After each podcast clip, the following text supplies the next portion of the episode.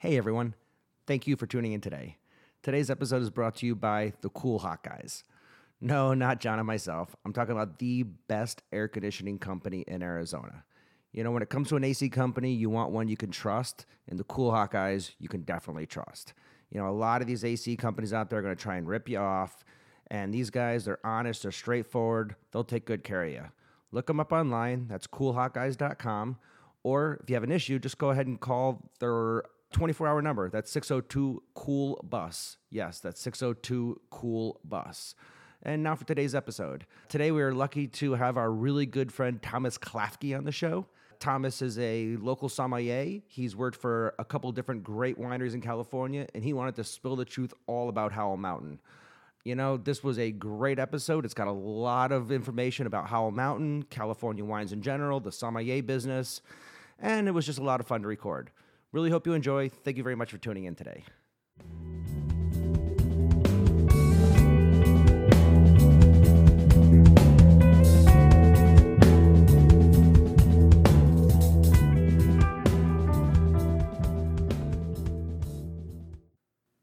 I just don't. I don't get people who just glug glug glug glug glug pour a tumbler of some scotch and just sit there and drink it like Yeah, all not- day. That's Like, not super enjoyable for me. I don't get it. Like I know I watched Mad Men a lot recently because I never saw it, and I'm watching that. And my dad watched an episode Draper. one time. Yeah, and he's like, "That's how it was." I'm like, "How? Like, how do you guys drink that much? Because you just fucking drink it." I'm like, dude, that is just straight booze. The one thing about Scotch, long. though, the one thing about Scotch though is once you get on the Scotch train and you start feeling like feeling good on it, it's tough not to keep drinking until the whole bottle's gone. I, I've gotten on that train before, the Scotch train. So the, the problem though is we like to drink wine, and you start drinking bottle after bottle after bottle, and then you switch to a glass of scotch, and you're the next day you're like, what the fuck hit me?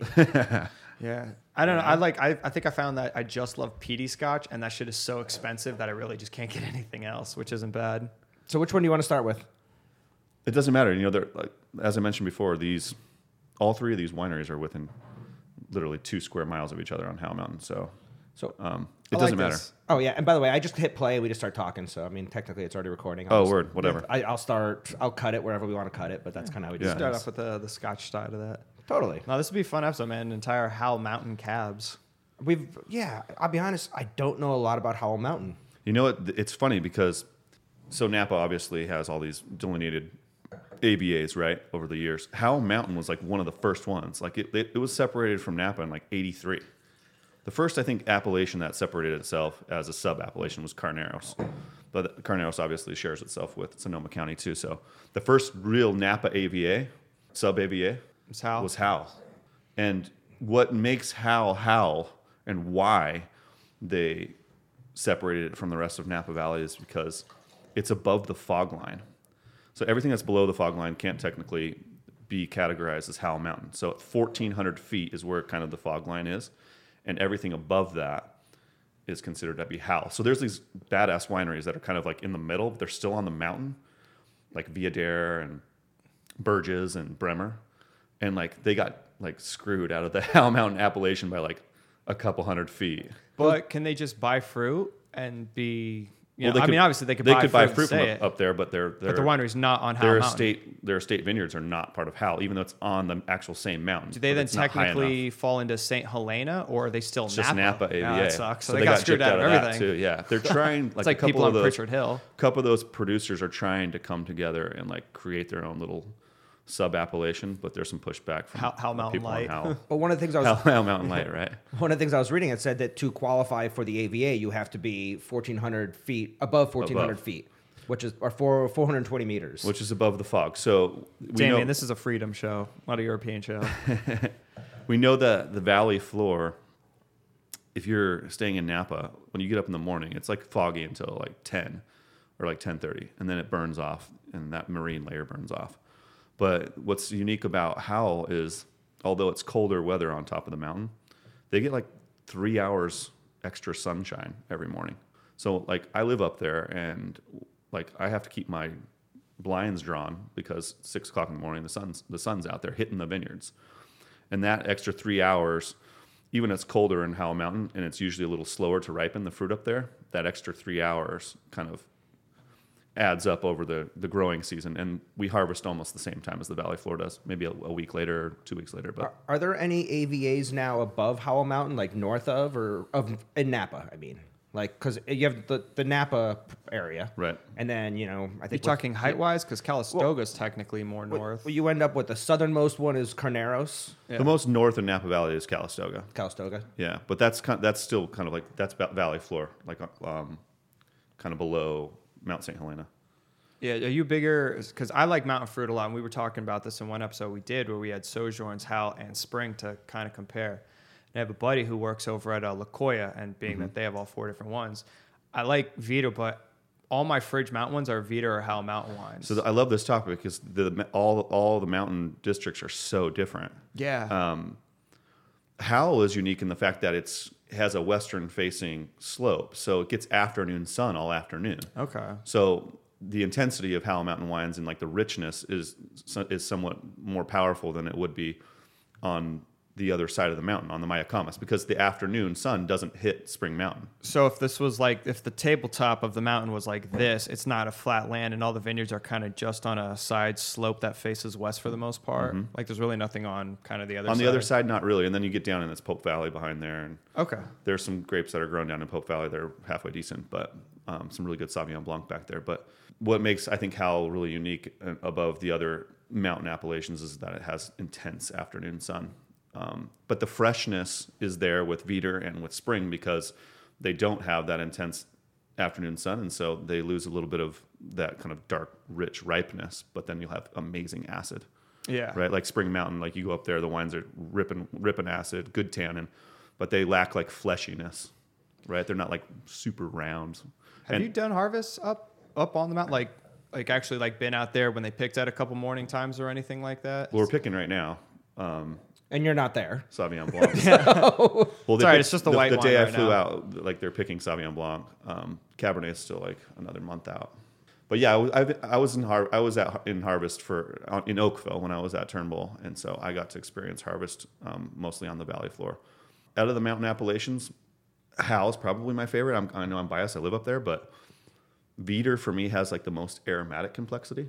Yeah, I'd like I love Veeder. Like the way the wines, that there's something about the wines on Mount Veeder that smell just so good. Uh, dude, that and Coombsville to me is always one of my favorite because there's a very specific smell that I'll sit there and with him I'll be like, I'm pretty sure this is a Coombsville. There's almost like a minty freshness that comes out of Well, Coombsville. it's cold down there in, in that south part of Napa. It's cold. It's closer to the bay, and um, Coombsville, the Cabernet, um, doesn't get like heavy duty r- richness or ripeness. They're amazing wines, but because of the colder colder temperatures, I think that some of the Cabernet still has a lot of pyrazine in it, and so Oh, you'll get you'll get then, yeah. perfumed wines.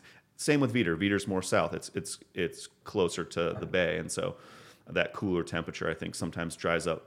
Um, it brings up more aromatics in the wine. There's more pyrazines in the wines. I don't think most people even realize how different the different areas of Napa. They think of Napa as one area, and that's it. And so we're talking about you know Oakville, we're talking about you know Atlas Peak, we're talking about Veeder, and I don't think the average consumer even realizes that there's a difference.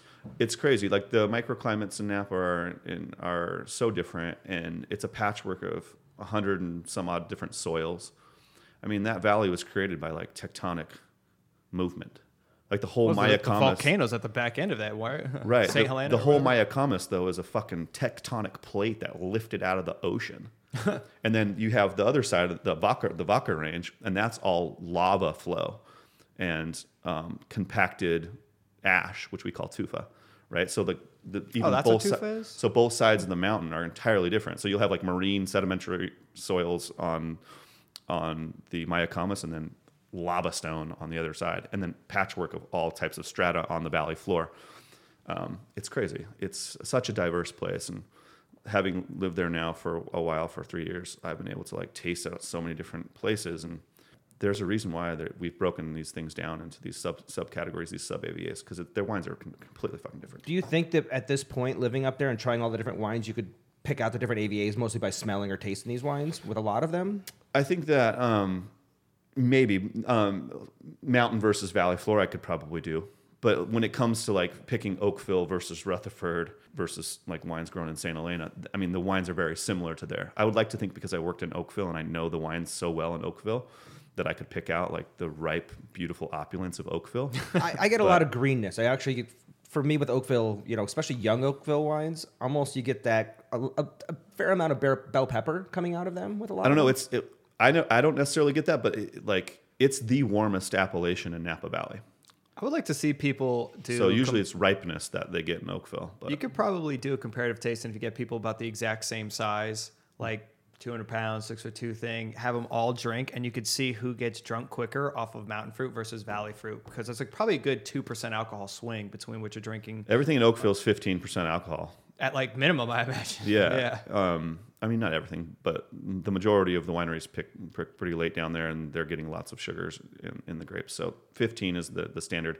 The mountain wines are uh, usually, generally speaking, I bet all. I don't. I don't. I haven't even checked these, but I bet all four of the or all three of these are uh, less than. than I brought my I 15%. bring my dad to Napa. I mean, you met him a bunch of times when I brought him to Turnbull, and uh, taking him through, he's clearly a, a floor Napa Valley drinker. He likes that big, He's a Scotch kind- drinker. He's a Scotch drinker. yeah, coffee he likes the big yeah. stuff. Yeah. So 14.6, 14.4, and 14.1. Yeah. All right, so, I appreciate that for one reason is that usually when a lot of winemakers just put 14.5 on every bottle mm-hmm. because they know that they get the extra swing, they get the half percentage swing by law. I think it's one like 1%. one full percent Yeah. is what they have. So, so, but usually if somebody uses an odd number, so instead of saying oh 14 or 14.5, when it has 14.1, 14.7, 14.6, usually it's a pretty accurate reading to me. Right.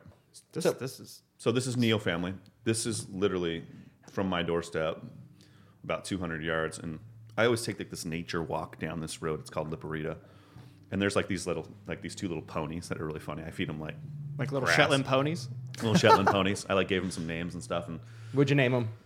oh fuck, I, even- I forgot. T-Boz and Left Eye. Because that's Sean had goats, and that's what he named his goats. Charlie Murphy, T-Boz and Left Eye. um, But I'll like bring like a bag of carrots and like feed them carrots. But anyways, on that walk, um, it's like 200, 200 yards down. And there's Neal family down there, family owned winery. How many wineries are there approximately in the Howell Mountain area? Do you know if they're like a rough estimate? I have actually no idea. Okay, I what- was just kinda what that curious. But um, it's pretty concentrated. There's a lot of wineries up there that are like small little family run things too that just don't have tasting rooms. But um, it's pretty densely planted, but not like the valley floor. And it's That's only gonna be hard, two- 2,000 acres, I think, total in Howell Mountain. Well, the mountain's giant, but like, The what falls into the AVA? Though. yeah, I don't know the exact acreage, but the mountain like has a lot of space on it to, to plant things, but they don't they don't plant very much anymore um, because a lot of that property, a lot of the land up there is owned by the Seventh Day Adventist Church. Aren't those? I. I was talking about this earlier. Aren't those the people who want the apocalypse to happen? I don't know. I don't. I think they're great people. Number one, I live Imagine. amongst them, and they're like really super kind. But it, it's so funny. Like Howell Mountain is such a beautiful place. All these forests, and it could be like the posh, like almost like Aspen of Napa. but because the Seventh Day Adventist Church really owns like over half the mountain, um, they don't drink alcohol. They're vegan, and so there's no bars up there. There's no restaurants up there, So is it a and everything's closed on Saturday because that's the, that's what they that's their like holy day? That's you their can't holy do day. tasting room openings on Saturday, or No, or they- that's what's so funny is also is that the winery, like this mountain's packed full of like most amazing wineries, and they're open for business on Saturdays, of course. Interesting. Um, but like the Adventist community, like everything that's commercial real estate is all theirs, uh, and so there's no restaurants, there's no bars, there's no coffee shop up there. well, Like, they founded the town of Angwin. well, Angwin had existed, but there was a resort, and I don't know like the deep history of this, so don't like quote me on, on on this. Um, but there was a resort that they bought, the church bought, and then they repurposed it for the college. So Pacific Union College is the college up there. I'm assuming Presbyterian College or Seventh Day Adventist. Seventh Day Adventist College. college. Yeah, I mean you don't have to be Seventh Day Adventist to, to attend, but God, that'd be a great college to go to. It's got to be tiny, but still. So- it's it's tiny. They have a good curriculum, and So in Angwin, the restaurants do they serve alcohol or they? there's no There's no restaurants. restaurants. There's not even one. That's got to be rough living up there then. for- Well, for Saint, part of Saint Elena is, is 10, 15 minute drive, so it's not that, that far. to Just go down to Saint Elena. There's plenty of restaurants down Tough there. but- drive, like real windy. But and- the reason why I even brought that up is because of that um, absence of commercial um, activity up there. They've they've also preserved this giant badass forest back there. It's called Las Posadas. And no one ever hikes in it. And I go down there and there's like this untapped like 40 40,000 acres of beautiful forest, incredible like Doug firs and California pines and even redwoods. And I have this like forest that's completely preserved by this church and I can like hike back there and there's all this like natural beauty that had it not been that way, where they protected that forest, I mean, maybe, it might be all vineyards. I totally forgot that about you. That you were very much into plants. I remember when the Yeah, first times I was selling you wine, you maybe walk outside, and we walk through this garden outside the wine shop, and you're showing me cactuses, and you're telling me about these plants. This one just flowered last night, and it's the only flowers once a Yeah. year, and. We spent 30 minutes walking through this garden before you let me even present you wine. I'm, I'm fucking fascinated with it, man. I'm fucking fascinated with um with Mother Nature. It's like kind of like religious to me. Like that's where I find my like my religion. I'm not an overly religious person, but when I'm out in nature and I, I- I just I can't. I get overwhelmed. I love it all, and so I try to like this. I, and I just did this recently, which is kind of funny. As I went through Las Posadas, I'm trying to figure out all the names of all the trees and everything like that, and be be able to identify them all. And so I've been out there like collecting leaves and shit, and going back home and like googling them and trying to find them and stuff. And there's Dude, like, they have an app that you can take a picture. yeah, I bet it there that is tells- an yeah. app for that. I need to I've get got that it on shit. my phone because There's an app for everything nowadays. Yeah. I, So- I only downloaded it because I was like, what the hell is growing out of my ground after a rainstorm? Turned out it was corn, which I don't know how the hell. yeah. The, that side of my house, that big stalk that I had, where I was like, what is this? Went on and did the what is this picture app or something and snapped a picture and was like, this is corn. I'm like, I don't even know where the hell corn would be growing and why. I live in Old Town Scottsdale and there's corn growing on my property. Could but it's worse. fun, yeah, because now we'll go to like my girlfriend's huge into plants. She loves to get like little succulents or ivies or it's like Jumanji in my house. So I'm constantly like, all right, well, because You she'll need name some drop plants around something. here, man. By the I, way, I do. That's what Sarah was supposed to you do. You know it yeah. brings so much life to your house. I have like my Dude, I little, love my it. little tiny place up there. I have like eight house plants, like a jungle, but it like it gives you this like What- beautiful feeling in there. it turns out I'm really only good at growing one thing, and that's weeds. And You have weeds all muck- over the house. My plants out back died, and now weeds are taking over. Like it doesn't matter. Like I, everything I do, I kill plants. So here's the thing. Weeds take over. you have to invest in plants that thrive on neglect. that, that like don't need anything. That's what I've done. And so like I I, just I just set them and forget them. And like oftentimes the way people kill plants is because they like worry about them too much. They they feed the shit out of them, Overwater, overwater yeah. them, and then rot you rot the roots, and it's over. I gotta We- find a girlfriend so just that has don't the feed same 'em. mentality. Sarah- Sarah- thrives, on Forget neg- neglect. thrives on neglect. Dude, we've all had those girlfriends. They're not good. So um I don't kill those, by the way. So what we, we're drinking the first one. This one's Neal Family, very small winery up on Howell. Um, this is their estate Cabernet. Um, they make other wines up there too. Very affordable wines, uh, and a lot of these wineries, like for the, the, the quality of what they're producing up there on Howell, like if if they were a, a, a Valley Floor appellation, they'd be charging 150 200 dollars for these wines. But every one of these, well, I think um, I think this one's over 100. I think the Bravante is like 125, but this is under hundred dollars. This is under hundred dollars. Like the wines are, are in relative terms. I mean, hundred dollars is fucking expensive. Let's be honest. Yeah. But uh, compared to like Italian or, or um, Yeah. certain, you know. But like in the wine Spanish wines industry, you're like, oh, that's not bad for being Howell Mountain. But they they've kept the prices really really reasonable. So um, I was but reading they're that- damn good wines. uh, they have a lot of like Zinfandel's a very important grape up there, but I don't necessarily see a lot of Zinfandels coming out there. We- You always talk about Howell Mountain Cab, like Well, it used to be very. Uh, it used to be a big thing. Um, obviously, if you're an uh, intelligent farmer that wants to stay in business and you have money. a hundred acre property, and you say you see that a Cabernet is selling for a hundred dollars a bottle, and you, maybe you might get twenty seven dollars for a bottle of Zinfandel.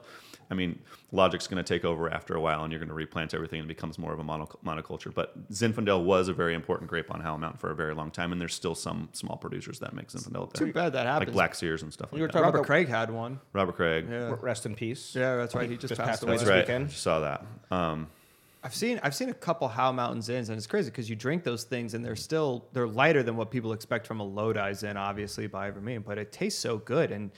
It's it's sad that you see like certain awesome vineyard sites. You're like, that's such a cool weird grape get ripped up and torn For up, and they throw in cab, which It you know is. isn't too bad. But at the same time, you lose that diversity of grapes up there. Yeah, it's a little tough to see that, you know, because um, Zinfandel is like pretty much heritage. You know, it's been around for, in California for hundred years, and for to take like an old vine gnarly Zinfandel plant, but which by the way they crop heavy like the majority of their life, even when they're old. Yeah. you can get a big crop off off Zinfandel. To, to pull that out just to plant it for Cabernet for financial reasons is tough to see, but I get it. Yeah, I get it. I mean, I saw. I went to one. Have you ever been over to Schoolhouse? Mm-hmm. They have all that Pinot Noir that's in that bowl in Spring Mountain. I think they're the only Pinot Noir producer on Spring Mountain, or the only Pinot Noir vineyard on Spring Mountain. Right. It's honestly one of the coolest wines. Grant, the guy's owned that property for like 70 years, so he doesn't care. He's like, I, this is my place. There's some cool outlier properties like that, like the people that make the wine El Molino. They're like Rutherford Pinot and Rutherford Chard. When in That's- Rutherford's that's- like yeah, super warm Rutherford up there. Pinot. But they're really damn good wines, and I just think like if the site is really good and it's it's like growing beautiful Pinot Noir, even if it's like up in the val- up in the valley where it's hot, if it's still good, like why pull it out and plant Cabernet? I don't know. I, I respect that though. But you were talking about they're picking uh, Sauvignon Blanc. You said up there. So I mean, obviously you're, they're still growing other varieties. So we are crazy. Um, we so I work for a winery, and, and we'll keep them out of the discussion because I, I don't want to be a representative of this winery.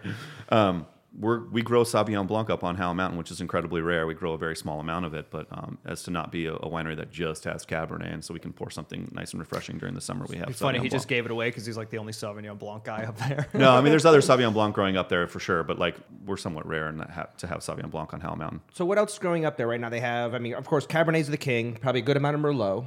Well, everything that's Bordeaux grape is growing up there. Any Syrah, or people say no because it's tough to get rid of, and it's just kind of. I don't know. I don't see too much Syrah, but I know it's planted on the mountain somewhere. But there's not like a Syrah producer like that's known for their Syrah up on Howell Mountain Cab very much. Franc. You said you, you have a house up there, right?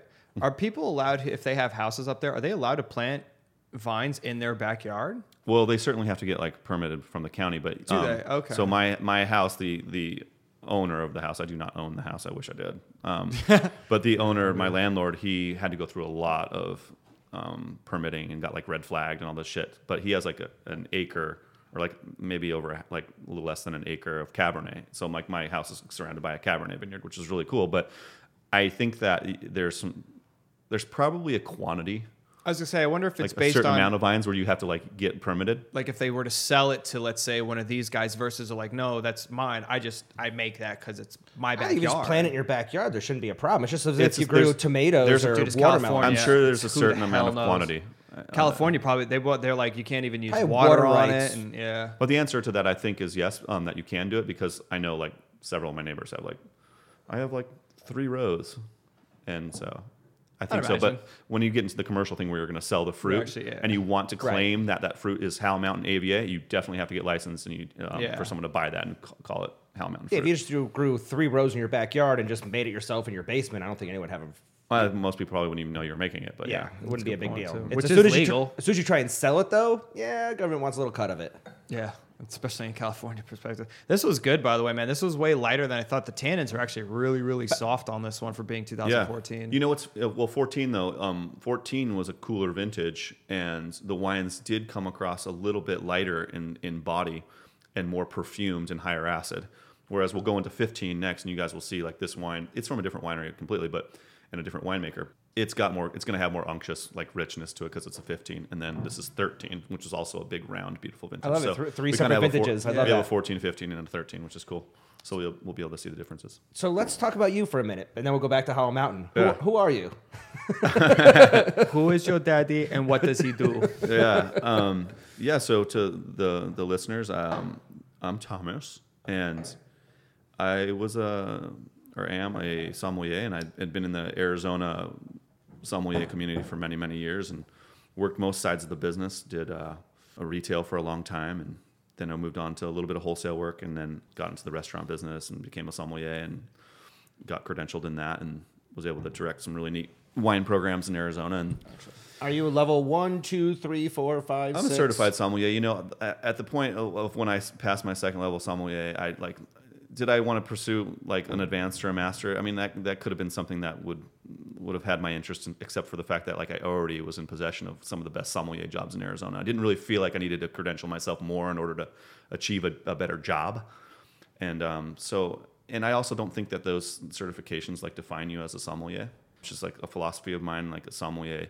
is a man of the people and needs to be concerned themselves with maybe not how much knowledge to obtain, but how to be able to talk to like humans, and, like connect with them, and be able to give them an yeah, yeah, amazing people experience. forget that sometimes. And as much as you know about wine, that doesn't necessarily translate to dollars and cents for your restaurant either. Like you could be a fucking master sommelier and have your list, your wine list, filled full of esoteric, weird wines that no one wants to drink that just match your palate as a master sommelier And they have no personality. and you're going to be fired really quickly because you're not making any money for the Yeah. restaurant. So I believe in yes, knowledge is really super important important in the realm of a sommelier, but what's even more important is your ability to first connect with the guest and then have a wine list that is going to be approachable and that they're going to want to drink those wines on the list. I don't. I'm not someone that's saying you just need to load your wine list full of like brands, but I'm also not of the opinion that you should load your wine list full of um, Stuff esoteric wines from like little islands and shit either. Even though those wines are really appealing to us because we're geeks, but like the average consumer is sometimes just feels comfortable opening a fucking bottle of Silver Oak. That's one thing we Right. talk about a lot. Even though there's better is- wines, but yeah. like they feel comfortable with that, and if you if they feel comfortable, why force them into a situation where they're not going to feel comfortable? So like we because we talk about especially in this city and honestly it's like this city's kind of becoming like its angsty teenager like it was so it was the same exact thing forever there was only a couple handful of restaurants that had great menus you were on one of them for a while and there was not really any sommeliers out there because this was catered to everybody who visited mm-hmm. Arizona at the time. So it was always big brand, big brand, big brand. And we were at place dinner one night eating at a place that's super well known. We looked at the wine menu and we just like, fuck, like whatever, we'll just get this because we kind of know it a little bit. But now you're starting to see it. Like we go to a place like Glai Baan and their menu is just all just really cool wines that you kind of know, but they pair nicely. Yeah, and yeah. every little restaurant's starting to stash in these really awesome, cool wines while still maintaining the couple big brands that people know Yeah. just in case. Well, a, a- a great wine program, you're going to balance the, the You mainstream stuff and the geeky stuff. Because you know what? I'm going to go in and I don't want to drink a mainstream wine that I can buy in a grocery store. But my mom or my father are going to be are comfortable buying those wines. Right, like some people aren't comfortable buying Fiano. Yeah, they, they want like showered. Ker- Kerner. Falanghina. We, we were drinking Ker- we were drinking Kerner that one night Yeah, at Glai Baan Kerner. at the, the Thai restaurant. Right. And how old was that? It, It was like a seven-year-old Kerner. They'd probably been holding on to it for five years. By the way, banging too, out of nowhere. We were like, dude, what a gem we found. A seven-year-old Kerner. Yeah. yeah, that shit is good. It's so It's a neat good. grape. well, what is that? Some hybrid of like Müller-Thurgau or some shit. and Yeah. Riesling. yeah, right. Yeah. Yeah. Um, and it's grown in like you know the far north east of Italy, up above Trento. There you go. Valle It's funny, you know, like you'd think like maybe a thousand years from now, if everything is the way that it is, Howell Mountain would be like a weird outlier of cab being done. You know, because everybody's so used to Valley Floor cab being so big and so predominant, so over oaked and macerated that when you have this, you're kind of blown. It's it kind of is a reflection of like people like my dad, who drink the scarlets, the the big jammy stuff, the everything that comes from the Rutherford and Oakville, and because I poured him a bunch of Howell Mountains and Spring Mountain, and he was like, I can't drink Spring; it's tearing my mouth apart, and the Howell Mountain's too light for me. But all the flavor in the world was in the Howell Mountain. Granted, they were younger, but still. So you're someone I respect an awful lot in the business because of your palate, the way you've approached everything, the way you've always been fair to reps, the way you've always been fair with building lists. How did you get into the business? What was your epiphany moment, or what made you go, you know what, this is my direction, this is my career path? I don't know. It was funny, you know. I, I didn't. I didn't. I grew up with parents that drank wine. They were very religious people that didn't drink wine, and so I wasn't exposed to it for a long time during my life. But I got this job, this little job as a clerk at uh, AJ's, which for those of you that don't live in Arizona, AJ's is like a super high end grocer that has uh, shitloads of gourmet food, and also they have like a big ass wine cellar and a big humidor, like for cigars.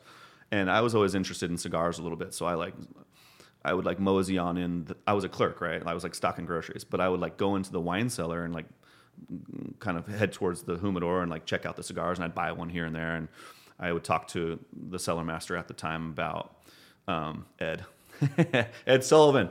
Um, so, shout out. Um, so I would talk to him about these cigars, and I'd be like, "Oh, this one has a Connecticut shade wrapper. You know, this one's from Nicaragua, and this one, you know, is from such and such, from Honduras or whatever." And and we would talk about the different flavors involved with cigars, and I was really intrigued by that. And after a while, he's like, "Hey, if you like like this."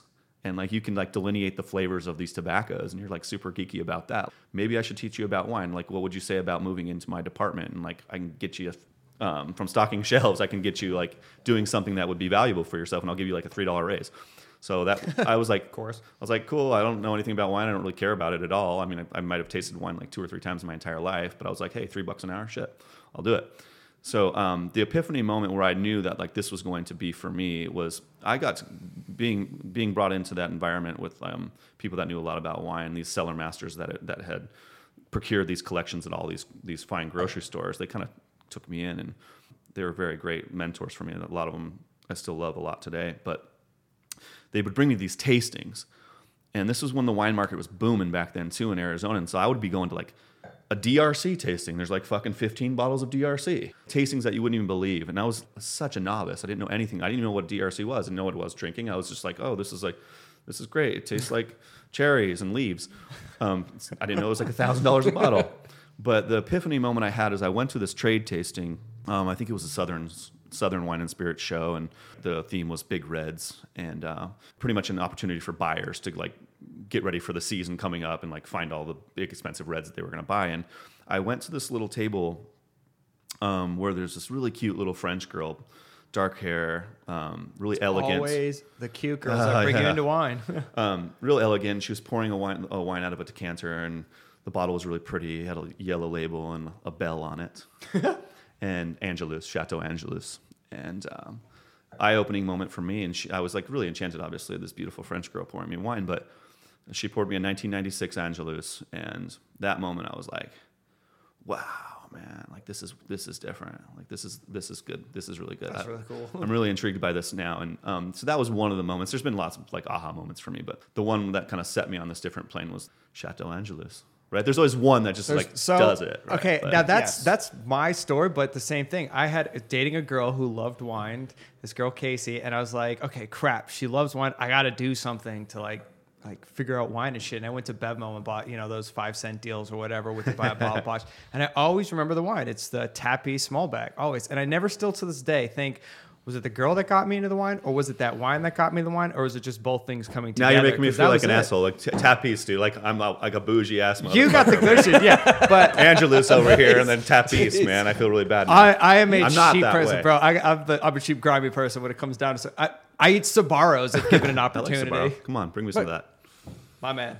But literally, I had the same thing. Every every wine tasted like wine to me. It didn't. It all tasted red. Tasted like wine. White tastes like wine. Wine taste. That's it. Just Wine tastes taste. like wine. Wine taste. And I had a bottle of '96 Jordan that made me go, Boom. and that was the wine Is that that goes. a Fraser's by any chance? No, it was actually I was uh, managing a restaurant. and It was my GM's favorite wine, and he was given the gift by a rep for being a. Some of those older good Jordans accountant. were really good. You know, they were really making good wine back in the '90s. And I what, met, Alexander?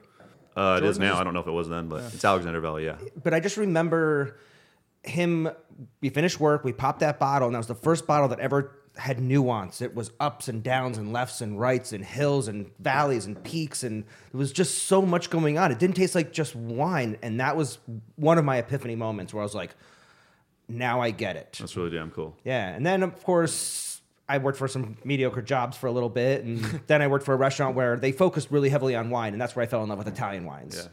Yeah, that's where I fell in love with Valpolicellas and Amarone. So taste this. This is one of my favorite wineries on Howell Mountain, and I just did a tour up there with the hospitality manager. Her name's Michelle, and she was she's so fabulous. And they take you on like this off-road excursions. Chimarosa, by the way, they take you on an off-road excursion on like this um, crazy backward Howell Mountain road. Like And a little ATV or one of those Crazy, Jeep yeah. thingies. and she took me way up to the top of the estate, and then there's like this little cabin up there that they do their tastings in, and uh, That's so cool. we tasted all through all their cabernets, and um, just spectacular wine for me. This is obvi- this is for me a little bit more opulent than the first, so you can maybe see vintage variations. Obviously, a different winery, but you might see the 15 vintage now show its like sleeves. and what do you mean by opulent, real quick? By opulent, I mean like round and rich, right? Like opulence. so So a lot of people don't know these terms too Richness. that might be listening around the world. So we always Yeah. try and break down As some of these opulence terms. as and- opposed to like lean and like um, high acid and like. Are these that. still mostly all family, or are they been bought out by like a hedge fund? All three of these thing, wineries are 100% family owned. Is that you think that's kind of just because it's tiny up there and there's not much they can do? Because every time I like we see certain wineries that we love, it's always bought Well, out. or wineries like these, so all these wineries, the, the biggest production winery of all three of these is Neal Family. They make 5,000 cases. Um, so that's really small is crazy, which isn't a lot. So a small winery like this um, that's only making a thousand cases or two thousand cases doesn't isn't really commercially appealing to like a big Yeah. company, really, like in dollars and cents wise. So I think that's the reason why a lot of Howell Mountain wineries, remain especially when they're only seventy dollar bottles and not a five hundred dollar bottle. There's definitely a lot more to that. That wine makes me want to drool on myself. I mean, really, that's a ton of acid in that last. This is ripping Cabernet. Yes. I mean, they make Boss Cabernet at, at Chimarosa. I mean, there's three or four different labels. This was the this was the one that I kind of splurged on. It was a little bit more expensive, but so. Is it Cimarosa or Chimarosa? Chimarosa. Okay. It's Italian. They're Okay. Italian family that Yeah. owns it. But You're right, man. I'm drooling practically. That's a lot of acid in there. Yeah. Getting- yeah. it's rip and tannin too. I mean, this wine's dry. I mean, it's intense. Which is crazy to me because it the tannin is all there, but it's still compared to like a Barolo by any means or anything. Like it's still very. Oh, is there? It's building now that the acid is going it away. builds on the front. There yeah. it is. Uh-huh. It's funny because I was drooling so much. I was like, "There's not really a lot of tan." Uh, Yeah, this wine's Or- got power. It's got presence. I really wanted to to, put it in my damn wine cellar. So I have I have this. The only way I can save wine is if I get it off uh, away from my house. Like I'd never be able to do what you do, Damien, have like a big ass refrigerator in my house full of wine because I just drink the shit out of it. It also helps when you have 10 cases of like random who knows what the fuck wines that you could just pull from all the time. There could be that too. but the reason for the, the reason why I have an off-site storage facility for my shit is so like I Oh, don't drink it. And, the, and the the moment that this happened to me, it's a funny story. Um, I was alone on like a Tuesday night and like just sticking around. I had like three cases of wine at my house at the time. I don't.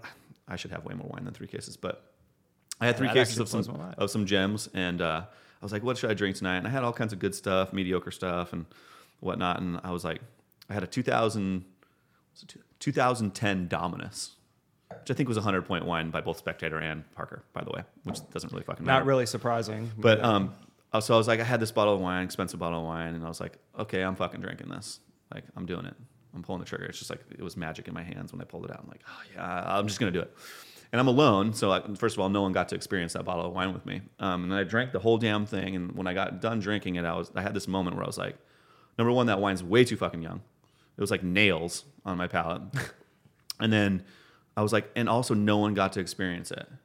And so I was like, okay, I need to get this stuff away from myself. So See, for me, I don't drink wine on, by myself very often. Being in sales, also, I always had extra bottles. I always had sample bottles. I'd come home with wines. How many times I'd used to stop by your house on the way home 'em off. and either drop them off and be like, "Hey, let's just drink these," because once I get home, I'm done drinking. I'm he, finished. he was my Mr. Rogers, basically. He'd be like, knock, knock, knock, knock. yeah. Damien's here. Davis, you're the Brunello. thank you, thank you, thank you. Yeah. But I think being in the, s- the the wholesale business and the rep business, I always had ten open bottles in my bag on any given day. So I came home and I didn't want to drink or pop any bottles, and they just kind of started building up and building Yeah. up and building up. And I'm like with you, I like to share wine. The amount of times I've gone to a restaurant, even bought a bottle of wine, poured myself that much, and sent it down the bar to people I don't even know.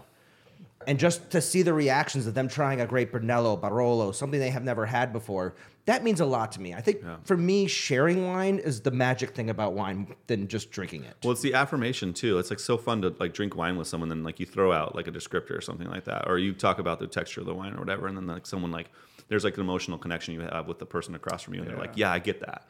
And that affirmation is really important for the wine drinking experience, in my opinion. Because if you're alone and you're drinking it, you can be like, yeah, this is fucking good and this is awesome. And you can really enjoy a bottle of wine alone. But there's also not that like camaraderie and like that moment where people are like, yeah, I get that too. Like, could you smell that under, underneath there?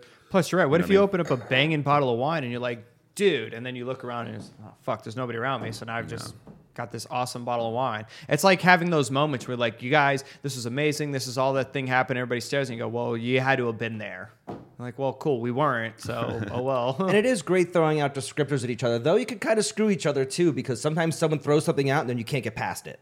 I mean, that happened at a trade show we went to on Monday where I was like, oh my God, this smells like fresh horseradish. And the girl behind the table literally was like, she's like, that's all I smell now. Thanks, Damien. you know? well, you know, sometimes um, a wine that is semi one dimensional, when you when you rock out a descriptor like that, that's all you can think of. You can't help but like have a New Zealand Sauvignon Blanc, and like if someone mentions like, "Oh, this smells like gooseberries," well, then that's all you're ever going to smell from that wine. And that a lot of the time, like no knock on New Zealand, love the wines of New Zealand, but those wines are chock full of pyrazine, and they they taste like gooseberries and grapefruit all the time. It's the first wine you can train somebody to blind identify. Like I wish like I was on a blind tasting for like my master sommelier, and they like poured me fucking New Zealand Sauvignon. I was Blanc. gonna say the, like, other, "Thanks." the only other one was that I easy. figure would like every time we have a Chilean wine, there's always a jalapeno note in there because most of the Yeah. times I know they're throwing stems in that are you know underripe or whatever, and but still, yeah. and Carmenere has that too if it's Carmenere. Like Really? Car- they, the Carmenere is a, a late ripening variety that will maintain a lot of like natural pyrazine and like it's green like that too. But there's something you're right. There's something about even about Cabernet grown in Chile that has that It eucalyptusy. Yeah, thing. even when we drank that that what 12, 13 year old bottle, Mm-hmm. there was that little bit just it was still in there, but it wasn't over dominating. It kind of gave like a compliment to it versus it was just like, well, cool, thanks for the jalapeno drink. Like Yeah. I don't want that. So, you know, when you go back, when you're in New York, say you're in New York City, people are drinking all sorts of wine. You're drinking everything tons of imports, stuff from California, Washington, Oregon. When you're in Washington, you're drinking either Washington, Oregon, Oregon's drinking Washington, Oregon. In Howell Mountain, do they just drink Napa Cab all the time? They're not allowed to. It's a religious. Are you, or not, or just at Angwin? You know, it's but- funny having lived in Napa now three years. It's like I do find myself drinking Cabernet all the fucking time, and so it's like when I do shop for wine, which I normally don't shop for too much wine. A lot of wine is given to me living in Napa and being and working for a winery. But when I shop for wine, I go to Sonoma County and I buy all the Sonoma County stuff. It's half the price as well, or even like a third of the price.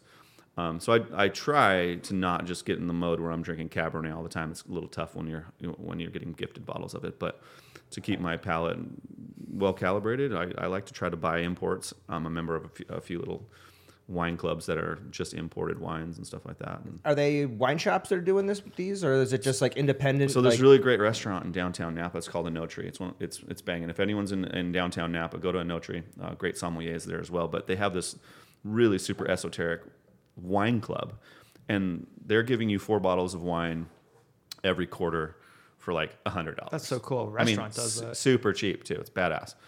And all four of the wines, like I guarantee, unless you're like a geek like Damien, you'd you'd like don't know what the grape variety is. I've like I'm I'm getting these things. I'm like, what is that, and where is it from? And the sommelier will come, who's a buddy of mine, and be like, yeah, this is from here. This is this. It's right next to a volcano. Like that, that's like you can taste that in the wine. But like I have no idea what these wines are, and they're so incredibly strange, and I love it.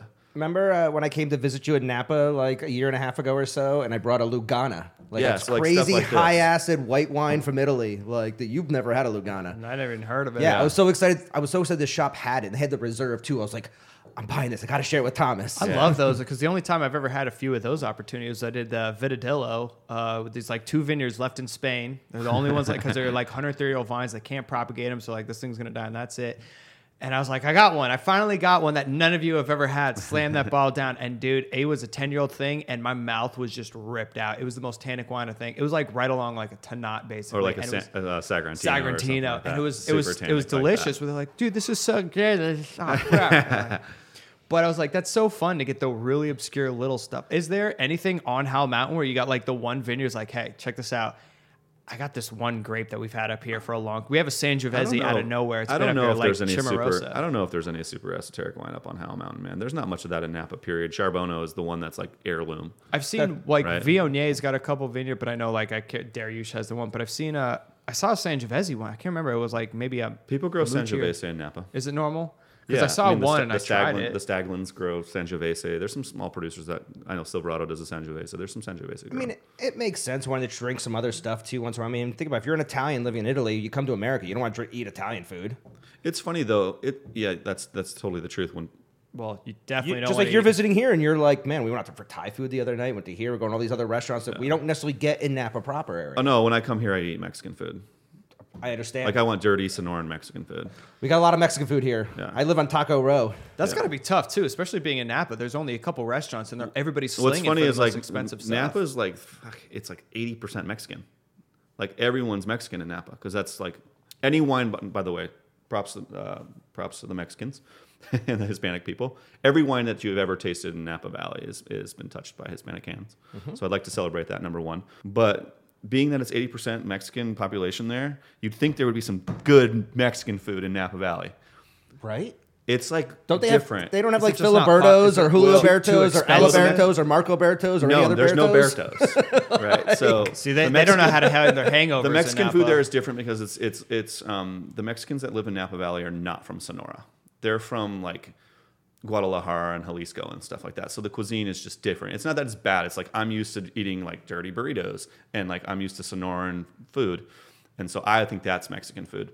But their Mexican cuisine is different, so I don't enjoy it as much as I enjoy it when I come down here. I love the Mexican food in Arizona. Plus, it's probably way California more has it, too. expensive to start a restaurant out in that a- that general that's just area. it. Like you can't you can't really do that. Yeah, that's another point. reason why we had a conversation earlier about um, how Napa doesn't have like the middle price tier. Of course, they have fast food because that's corporately owned and they can lose money for many years. and and- some Applebee's. right, but that middle of price point quality, quality and price point food does not exist in Napa Valley, and especially Mexican food. Like you can't have a great Mexican restaurant because like you can only charge so much for a plate of enchiladas.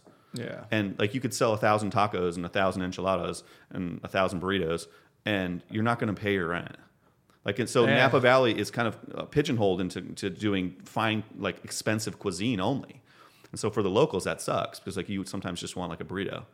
I don't want to have to go to like a Thomas Santa Keller Rosa, restaurant for yeah. lunch and pay and spend hundred dollars. So we have this disparity in Napa Valley of like affordable, good cuisine because of how expensive it is to have commercial real estate there. So like you'd never be able to have a good little Thai restaurant or like a good Mexican restaurant. They just don't charge enough for that cuisine. And the irony would be if you had a Thai or Mexican or Italian style restaurant, it'd be so high end. It's just it's a whole other nother way. Well, it's not Keller- the dirty stuff that we get. Keller just here. opened a new Mexican restaurant in downtown Yountville. It's called La Calenda, and it's really damn good. And I and I, and I loved it when I went there. Um, but do I see it surviving long term? Well, Thomas Keller has a lot of financial backing, and with the whole, you know, his restaurant group and everything like that. But can they survive in downtown Yountville serving tacos and burritos? If you start, if, if your bottom line is red after two years, you're going to close. Doesn't matter how much financial backing you have. So we'll see. We'll see. what about? Are there any food trucks?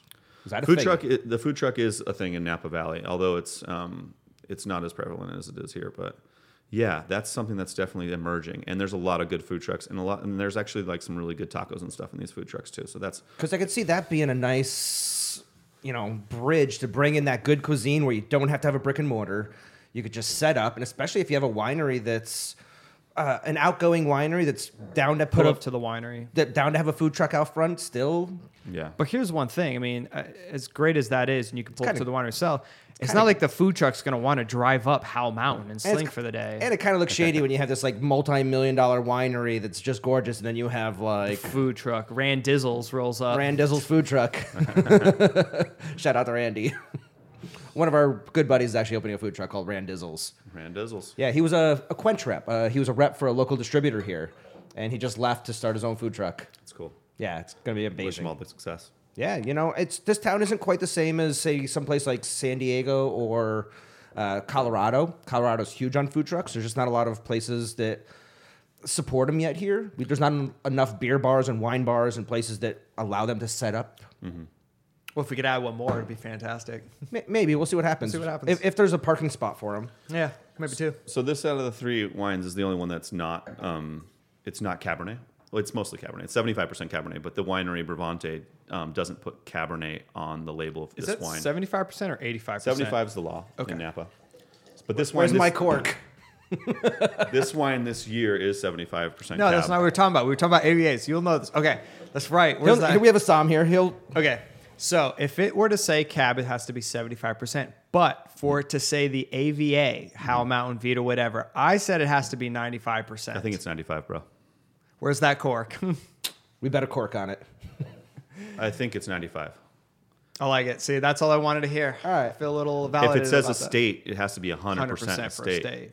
Yeah. Oh, so okay. so a state But reserve. isn't there an eighty five in there somewhere? I thought 85 was California to say Napa Valley versus Oakville, Rutherford. Walla Walla is in other parts of the country. There's a little stricter rules, but I'm not quite sure. Yeah. And I gotta- vintage I is gotta like restudy 90, this. 95 to say 90 or Vintage is ninety five, right? 95 also. Yeah. I mean, Yeah, I, I got I got my level. They cheat on that. All these winemakers cheat on that, by the way.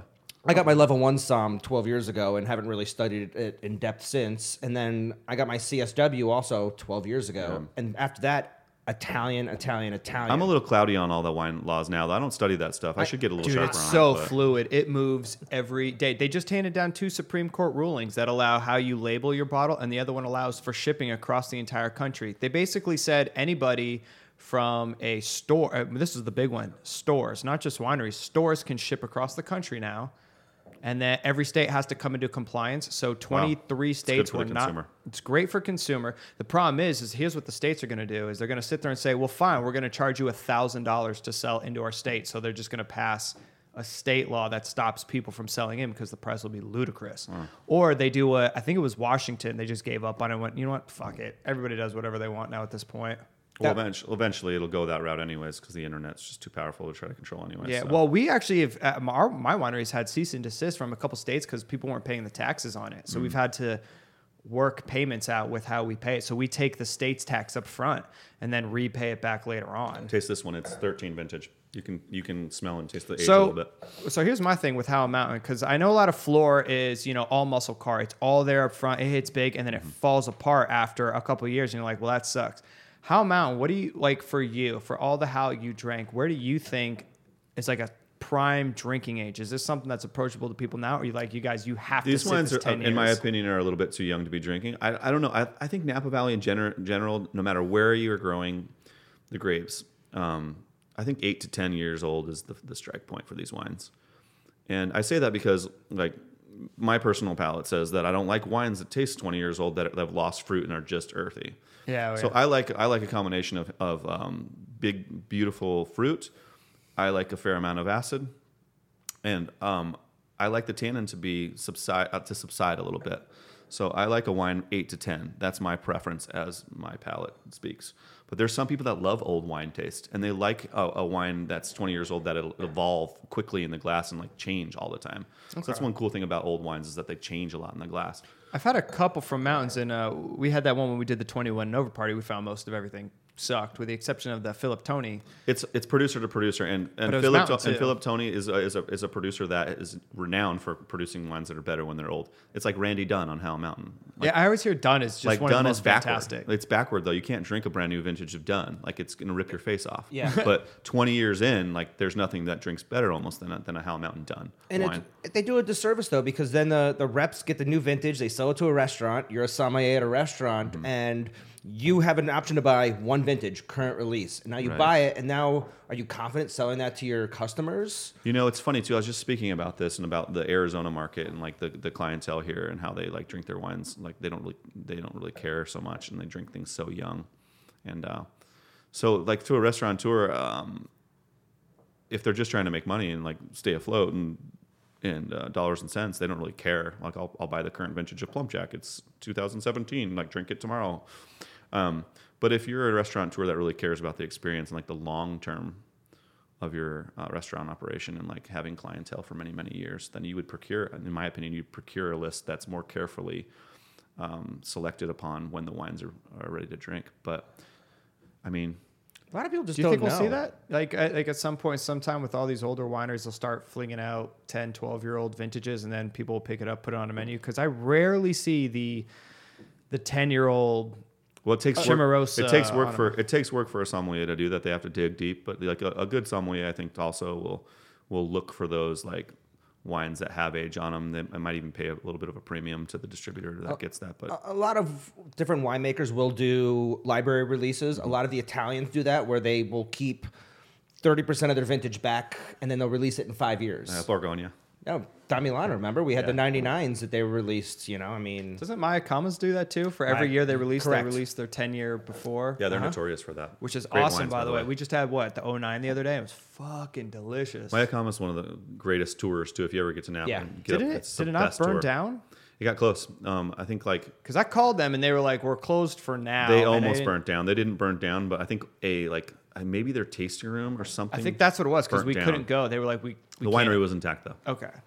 Were you uh you were in Napa at the time? You were down in uh I was there for the fires. You were in Oakville or were you you were living in I was living in Napa, but I was Property. working in Oakville. Okay, yeah. It was funny, like during the fires, which I hate talking about because I got asked about it every single day for years.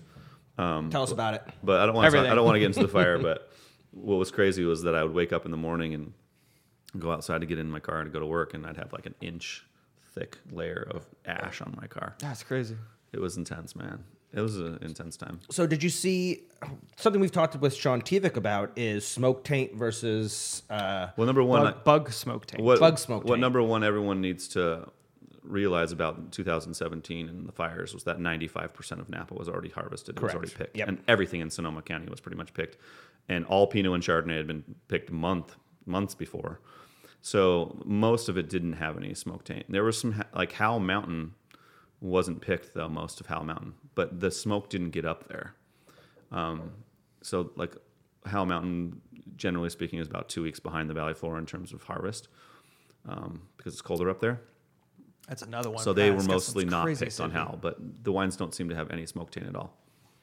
It was something that uh, I read about a lawsuit recently in New York where the distributor was supposed to take a certain amount of cases of this vintage of wine and they turned it down. They said the wine is all smoke tainted, but they're like, it was all, Well, there's a way to was- prove it was that. all Let me- picked. It was already. Well, there's a way to prove that, and, and I'm, I'm sure this is how like the court case would have gone down: is that you can test it per parts per million, and if it's over the threshold where a human or under or over the threshold where a human being can actually detect it, that would be like the decision on that one. Have you ever heard of earwig taint? Ear- I don't like earwigs. I don't either. They freak me out from camping and stuff like that. They used to Yeah. get my tent and because they got those always pincers on daddy- the back. They Mine were love always the, the they daddy love the long desert legs. out here. I don't see them too much in here. uh, So, Napa. so something we learned from Sean Tivik on the first time he was on the show was that when the smoke would come to the vineyards, the earwigs actually would leave and climb up into the bunches, and a lot of crazy. a lot of producers didn't have the time to get them out. So they, Earwig taint. they would actually Yeah. ferment it. And so, and then the wine would be sold as smoke taint, but it wasn't smoke taint. It was actually earwig taint. He has earwig taint bottles at home that he's going to bring over and taste us on That's sometime. Dirty ashtray. He goes, is the difference flavor. between it's like smoked meat and dirty ashtray. He goes, if you taste a wine and it smells or tastes like dirty ashtray, that's actually earwig taint. Do you know the the most smoky ashtray wine I've ever tasted? 1983 Cheval Blanc. really. Straight up ashtray. Ooh, Menthol, mentholy ashtray. And it was fucking it was scintillating though. It was awesome, but it was that's the so weird. Cheval Blanc. And you know what the best wine I've ever tasted in my life is? Ooh. The 1982 Cheval Blanc. Fucking lights Isn't that the one that everybody goes fucking Transformative. crazy No, 82 Cheval wasn't the one. Like 82 Bordeaux vintage. People like went gaga 47 over. Cheval was like the holy 47 Cheval. Grail. And Why is it always 61, Cheval Blanc 61 and- Latour. That's- But uh, that's 82, Bordeaux, right? 82 Cheval Blanc. Fuck. That's the one. He, Best wine. he just That's got the like wine. all squinty eyed and stuff. Cool. Like, Best love wine I've ever tasted, man. Oh Damn oh man, my God, I've never. transformative. So I've I've been obviously blessed with trying a lot of cool wines, but I've never had that one where I sat there and I was like, I, I didn't pull a Damien where I just shut the fuck up for 20 minutes and went, No, I'm just gonna enjoy this. What's Yeah. the best wine you've ever tasted in your life? it's tough to say. I mean, I'm, you know, I'm, This is a funny question. It's like best. I hate I hate the fucking term best. but, because like, what's the best? for me, What's that? What's your 82 Cheval Blanc? For, Yeah. for me, sometimes the best wine isn't always what's in the glass; it's who I'm sharing it with. that's definitely and the that, uh, case. And that sometimes makes it taste even better. I'd say one of the wines that made me go "Holy shit!" in life was actually the, uh, a Da Milano Cannubi. Yeah. it's And a great you know, vineyard. you, you know, I've been a uh, a lover of Barolo for many, many, many years, and a big collector of Barolo. And usually, I would buy my six packs. I'd drink a bottle. I'd say that's tannic as hell, and I'd put the rest of them down for eight years. And I remember drinking that first ever uh, 08 Cannubi, and I went, "Oh my god!" I I domed the bottle myself that night. And then I opened a second bottle and I started knocking on neighbors' windows, and they thought I was. a fucking- taste this. I lived in I lived in an apartment complex that had like ten people, and I'm like knocking on doors, like in boxer shorts and a bottle of wine. Like, no, no, no, you have to try this right now. That's the best kind of crazy is when somebody knocks on your door at two in the morning. They open it up. You're like, drink this. Like, okay, well, I'm not getting murdered, so sure. I, I've been exposed to some old Rieslings that are very memorable in my life that important. that really, It's really good wine. transcended everything. But I think also that was the people I was with. It was the food we were having. You know, I'm I'm having Thai food with old vintage single vineyard Dönnhoff. There's something special about that. Yeah. You know, I mean, a- a lot of the old wines I've had have not been good. You know, Bordeaux. We always say Bordeaux sometimes gets a free pass. You're like, well, I'm drinking a 1968, so On the uh, for the record though, I I, I like uh, California wines better than French wines. That's really cool, actually. Yeah, like, it's rare to find some of that because I know But- a lot of people. It's funny because I, I guess I, I, I speak that in, in the fact that like California is so blessed with weather, like that out of ten years they might have like one chip vintage. Yeah, what was it? The last one was 11. So the wines are so consistently good all the time. Eleven, right? They're so good all the time. So the the breadth and width of the California wine industry, I think, is better than France. France and Bordeaux, they might have like out of ten years, they might have like three good vintages out of ten years, and kind of like seven mediocres, or like five mediocres and and uh, Two two, shit. shitties. And but when they get it right in Bordeaux, for fuck's sake, it's awesome. That's it's kinda- awesome. yeah. So they, the, at the very peak of it all, I think that Bordeaux does at the very peak maybe So produce better overall wines. consistency, California is. But overall fucking here. consistency, like I want to drink California wines, man. They're amazing. They're amazingly consistent, and there's no Brett in these wines. These wines are clean, and their cellars are clean, and um, studies and like what we know about winemaking in both regions. Actually, we've proven that like California wines use less chemicals and less sulfur and less things to protect from bacteria because we're clean. Like our equipment is clean as shit. Uh, It's like, like that it's cellar new. I sold you at Argiano where they told me like, don't touch the walls, you'll get syphilis. I mean, that wall. They use they use they use much more. They use Hepatitis much more D. things. God. That's interesting, yeah, because I guess technically, like, if, uh, especially because everything's being built new, it's not like this family's had a cellar for, I mean, how long? Like, Chimarosa, how long have they been around? You know, they they have a beautiful At estate most and they have a vineyard, but they they years? custom crush their wine and they make it at Laird. Okay, on the valley floor. So a lot of So they these, don't have a- these a a lot of these places have a crazy OSHA driven, you know, have to have everything clean style wineries. Plus, I imagine with Right, guess there's the government not regulation crazy. that, that cares about. and the humidity is not as much, I imagine, as parts of France would be. Napa's dry as fuck, dude. There's no humidity. Yeah. Exactly. Yeah. There you go. So you don't We have like a crazy rot, amount of room rot to go. issues. Yeah, and there's no yeah, there's not a lot of like mildew and like mold and like it's or bacterias that are growing in the cellars. So um, True. You start going over to Europe, and some of these cellars have been infected for 50 years, 60 Right. years, 100 years with different types of bacterias, Yeah. molds, all sorts of stuff. And you So- don't it's actually affecting your barrels and your wines. And I mean, I, like I said before, though, I mean, like the pinnacle and the peak of what they do in, in Bordeaux at, at the very top vintage, I think outdrinks most things. But I mean, I've been I've been lucky to have some great burgundies with you know up at Atlas Bistro with Marty. Mm-hmm. You know, Marty opened a a mid '70s vertical of uh, or something one time, and it was all like 71, 72, 73, 74, 75, and it was just I mean those wines were stunning. But this brings me to another really cool uh, question. It's I don't know if it's for cool or not, but I love this question too. So I like it when he's asking. if you were to eliminate every fucking category of wine besides one, I mean one region and one style of wine, and have just that one to drink for the rest of your life, what would you do?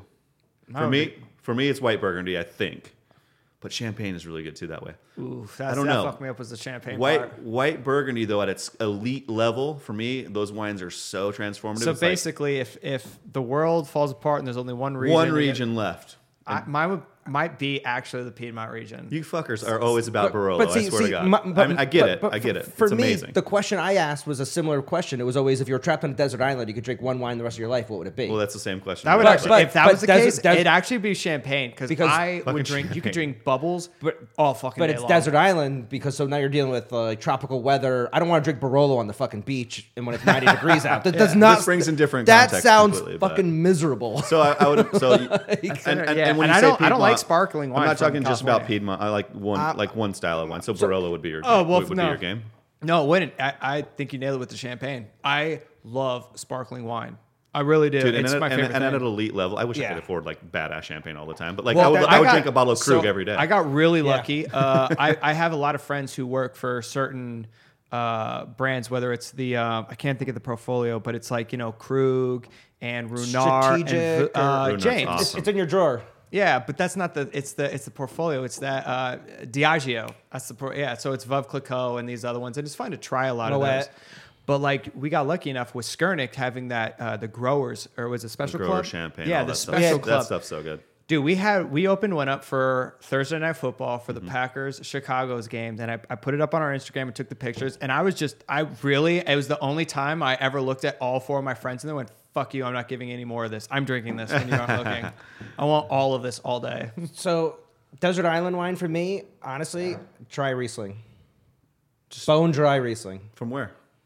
Just Germany, like that Gavex shit. all Yeah, that? I'm- Columbia Valley made I mean, you- you can give specifically me- by uh, Janwick and I- I- I- uh, I- Chateau Ste. Michelle. I, I wish I could break down the region of Germany better. I mean, I'm also a big fan of a lot of different Gruners. I- But dude, I don't know, man. I for kinda- me, I dr- kinda I love bullshit on dry that. Riesling. I don't. I on, bro. love old dry Riesling. It old dry Riesling is so freaking good. Over like fucking Leflaive, Batad Montrachet, or something like that. Come on, bro. I don't know white Burgundy enough. I've had like So here's the five thing. in my so life. I and don't. they're- I don't pretend to know a shitload about Burgundy. So maybe either. that's it too. Is okay. Okay, um, you're right. The one wine I would never kick out of my bed would be like like Grand Cru, like Chablis. Okay, there you Ooh, go. Chablis Burgundy. is Back to really good, Burgundy. too. Yeah, you're right. No, so I never It's knew. weird I 'cause never we're knew both, a we're lot all of, talking French. Yeah. I never It's knew all a lot French. about Burgundy or white Burgundy. Even I knew I knew a little bit about the about the red stuff, but I, I never really understood white Burgundy until uh, Burgundy until I took over the wine list at Bourbon Steak, which was originally formed by Raj Parr, and everyone that knows Raj Parr knows that he's like a bird Yes. hound, right? He loves Burgundy, and so I uh, See, I real quickly, inherited. was he a master som? Never. no, I, No. he, I don't What think he ever his got a thing? Somm. He wasn't a Somm at all. You know, he had so much talent, and like he had, Yeah. such, he had like the ability in a blind tasting to be like, oh, this is seventy eight, fucking whatever. Oh, he was just so Like- good. He was just like like, photographic Okay, yeah, cool. type stuff. Because everybody knows the name. I just didn't so know. he had that. built this list at Bourbon Steak with all this fucking Burgundy, and we know that Arizona is not necessarily the most like Burgundy The sophisticated European market, right? French, we like yeah. we like Napa Cab a lot in, in Arizona. So all this, I had all this white Burgundy that was all like super expensive and aged, and like all these little small producers, but also like Leflaive and, and DRC and all this stuff, Raveneau. and Raveneau, Raveneau and all this great stuff. Never had any of these. Yeah, Raveneau is transformative. But um, so I, I had the chance to like have this list of like 10 to 15 year old or even 20 year old white Burgundy top level stuff to Grand Cru for relatively affordable price because we hadn't raised the prices on the list. And I got to pour a lot of that, and I had like really generous clientele that, that were like, "Here, get, here's a glass," and like, like poured me like a monster glass, and I'd go back and share it with the chef. But like, I got to taste the most incredible white burgundy that no one would ever be like 600 800 dollar bottles of white burgundy. I'm telling you, man. Fuck. It, it was It's that way. good. It was that way hanging out with Atlas and uh, so- when Marty brought in Marty stuff. brought all that we'd stuff. sit there and it's just so good. Th- though, there, were, there were nights when I stopped into Atlas and I'd walk in there and, and I'd be like, "Hey, is Todd here?" No, and be just be Marty by himself. And I'd be like, "Is Todd here?" No, he he left. Well, is the chef here? No, he left. Is anybody here? He goes, "No, I have a key. You want to sit down and drink some burger with me?" Yeah. So cool. and then I'd sit there until two in the morning and drink insane burgundies with him. And I wish I took pictures of them because a lot of that stuff I was not well versed. Yeah. So I don't know a lot You're, of stuff. you're drinking like Coche. Dury and shit, like crazy burgundy. It's Leroy. impossible to get. Yes. Leroy. Stuff Incredible that stuff that nobody Yeah. can get. You know, Those wines are so good. the man. state of Arizona gets three bottles a year. right. That's It's less and less too with the Chinese market. also- yeah, yeah, I was gonna say you're spar- you're uh, you're speaking Chinese to me right now. but but I will say though, you're right. Uh, being a good friend, you're quick to call me out on my bullshit. Come on, man. I mean, I love Riesling too, man. Like Riesling would be like up there with me too, top five category. is that like for when you too. say I love music, you But I like name the sweet like stuff. the Beatles and things? But I like go, the sweet well, stuff, Fucking damn it. know, you know but me. what's I'm- your? You know I'm a dead and fish fan still. Like I like Auslese I like the sweet stuff at a high level, like all that, all that Terry Theise. Like, oh man, there's some. I love all that Riesling. But you are right though. Like there's some of the best wine I've ever had. I remember sitting in Milan drinking Ravino one night with somebody and da- and Dagano. So and but the Ravino we were drinking, we were drinking their Premier and up. Yeah. Like the the yellow wax. Yellow wax cap. That's like impossible to get off. Yeah. That's fair. I want because uh, if you were to ask beer drinkers like what they would do, they'd probably say more light beers. Because if you're like, well, I don't want to drink a hazy IPA every day of my entire life, if that's the only thing I could drink. See, I can't drink like heavy duty IPA all the time. Though, like, like, like it's it's, it's heavy. You know, like I want to, Yeah. I want a session with some stuff. You know what I mean? I Yeah, wanna so drink there's the multiples. Pilsners and the, I the can't just drink one Kolsch's. Like I triple would like IPA. Kolsch's a lot. and that shit just more. makes you drunk as hell now too. Like they're Yeah. like ten percent You- alcohol. You, like drink when you want to sleep. Yeah. Yeah. There's a few Napa wines that make me do that though too. Yeah, I do appreciate the the alcohol levels on these because they're restrained, aren't they? They are. You know, I have a my biggest problem with Napa wines is they release too young. Mm-hmm. And you say, oh well, these are great after six to ten years. A lot of people aren't holding on to them for six to ten years. Right. And I've been to release parties up in Napa, and they're like, oh, it's 2018, and now we're just releasing our 2017s. You're like, already? Like, did you just put that immediately into a barrel and hope it soaked it all up with extra staves in there? And that's one of my big problems with Napa is just they release too young. If they had rules more like Barolo, where they couldn't release till the spring of their fourth year, That would change the whole thing. It really would. It would suck for them the first four years, but Mm-hmm. I think their wines would be so much more appreciated, even more on a global scale. I think so too. It's funny to see Europeans come to Napa and then taste our wines and, and like be like, the fuck? like these are cool and they're interesting and I want to taste them because they're not what I'm used to drinking, but they don't love them well, one thing I was because, reading too, the other because day. they're too young. Yeah. and they're too harsh. Well, and one thing I was reading recently was a lot of Coopers are starting to have problems with people buying their barrels, whether it's a slowdown and everything. But the fact of the matter is, is people are running away from using hundred percent new oak on every Oh, single all the thing. all the amazing wineries that I've been fortunate enough to be involved with since I've been to Napa Valley, they're they almost mimic each other in terms of their barrel program. The ones I've worked for, and that that, that they're a third brand new oak, a third second turn, and a third three year oak. And then they, they recycle the barrels afterwards, or they have a couple neutral barrels Well, too. but but I think you're most starting of to them aren't 100 percent new French anymore. once you get those older generations of winemakers who were in the Parker time that oh, I got to go for the 199, 8, 98 points, and they were all like, "Well, that our neighbor got it. Why is our neighbor getting it when our vineyards are touching? So I got to do what he's doing to get these points." That world's over now. and everybody's yeah, way. it's Yeah. it's it's on its last. It's the death throes. number one. Number one. Parker's not even tasting the wines anymore. Yeah, it's the death throes of the Perrotti-Brown. Parkerization, and now the ga- I think in the next two years the the playing field will be leveled out, and now you're gonna have to see people who are actually like really smart about their wine drinking and everything to be like, dude, you got to try this clay, like these. I've never heard of two of these sites. I've never heard of it. I've seen Neal a couple times, but the Cimarossa They don't is distribute this shit. Yeah. It's all direct to But consumer. next time I go to Napa, I'm going there. Dude, I'm you're going to 100% Chimera- you're going to Chimera. That is fantastic. amazing. And how do you say this? Bravantine? Bravante. Bra- Bravante. Bravante. Dude, that is one of the best, most acidic wines I've had from Howell Mountain. Yeah. It is honestly refreshing. Like that's not Delicious. a cab that I think it's also. I think it's also the fact that I mean, you could answer this possibly. Is it because it's the 13th vintage? and It already has six years of age. Um, it's it's that, and it's the stylistic impression of the winemaker, like um, the, the style which he makes, and he and the I- time in which he picks the grapes. And I'll also say, like again, But like yeah, uh, agree. from somebody who I drink a lot with my dad, being the bigger stuff, because you're always there. We always drink and stuff like that. It's you drink these big, monstrous, oaky, over macerated stuff from the last few years. Like he still has some silver oak in the fridge and things. That refreshes my palate. Yeah. And like that's nice. Like it's nice to have a cab that I don't drink and I go, well, thanks for the cocktail that I just drank. That these uh, honestly, I, I this is again, this is why when we talk, I always love mountain stuff because that is my favorite wine right there, and it's hard to get. I think also going back to the oak that we were just talking about, I think quality producers know that they don't need to hide anything. Right. When, when you have flaws in your wine, you want to use 300% oak on it because you you can hide all the flaws. Well, I think the flaws are actually what makes makes wine interesting and pretty, and the more. I'm so glad it's changing. I'm so glad the Parker thing's Yeah. changing, and the reason being is like when you have something, an opinion that controls One the guy. consumer market, or several opinions, maybe Wine Spectator too, and that's controlling things. Then everything's tailored to that taste profile, and then everything becomes monotone and tastes all the same. Yeah. And so I love the fact that that's going away, and then that producers can actually take a step back from cloaking their wine with things that make it taste one way, and they can let the vineyard speak for itself, and then we can actually be interested in these wines and not just like taste oak all the time. Like Yeah. they be, they become more transparent and interesting to the site. Because like for me, like world class wine, this has always been my thing. World class wine to me shows a sense of place.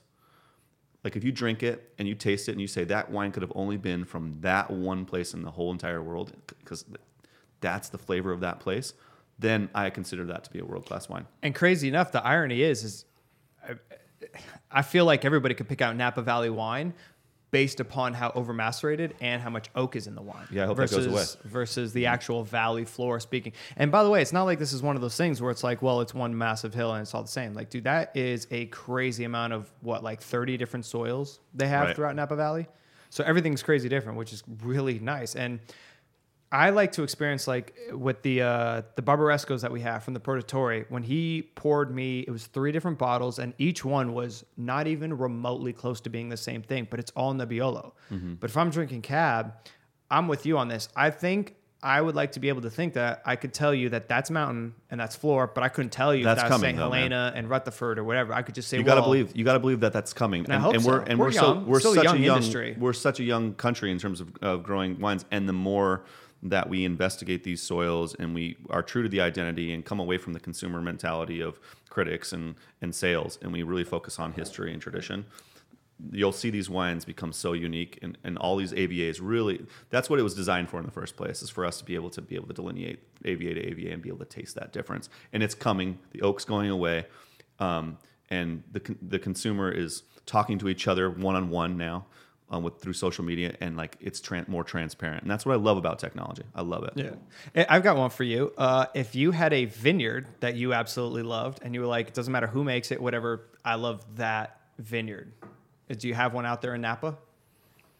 Because you've been you've been out Oh, there for a while now and you've worked for a couple. And I could think of some like names and things, but for you, if there was a site you were like, I love that site, that's the one. Yeah, a single vineyard. The thing is, like a lot of these places don't share that single vineyard with multiple wineries to be able to see that. Besides To Kalon, you know, like like there's um,